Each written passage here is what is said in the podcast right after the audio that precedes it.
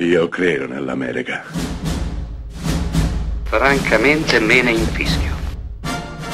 Io sono tuo padre.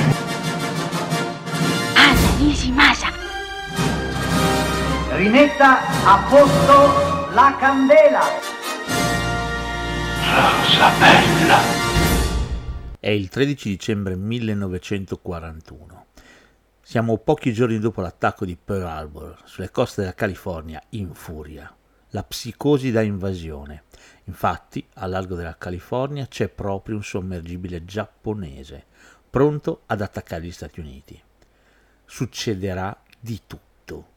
È il 1979 quando su sceneggiatura di Robert Zemeckis e Bob Gale, che arriveranno nell'85 a fare Ritorno al futuro, Steven Spielberg dirige 1941 Allarme ad Hollywood, il suo primo e forse unico vero fiasco.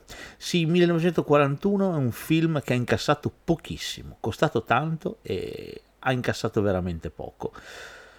Le ragioni sono molteplici, prima tra tutte probabilmente questo resta un film non capito è un film di guerra, ma soprattutto è una commedia, piena zeppa di nonsense.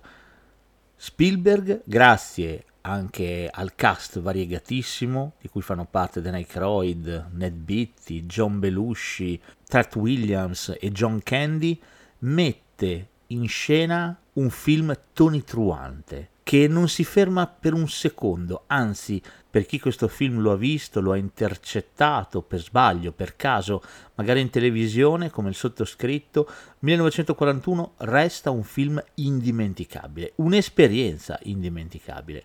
Un John Belushi scatenato che interpreta un personaggio, il capitano Toro Bill Kerso, che attraversa con il suo aeroplano i cieli di Hollywood cercando di abbattere nemici immaginari, il generale che decide di prendersi una pausa ed andare al cinema a vedere Dumbo, Dan Aykroyd con la sua squadra a bordo di un carro armato dichiarerà guerra a una fabbrica di vernici.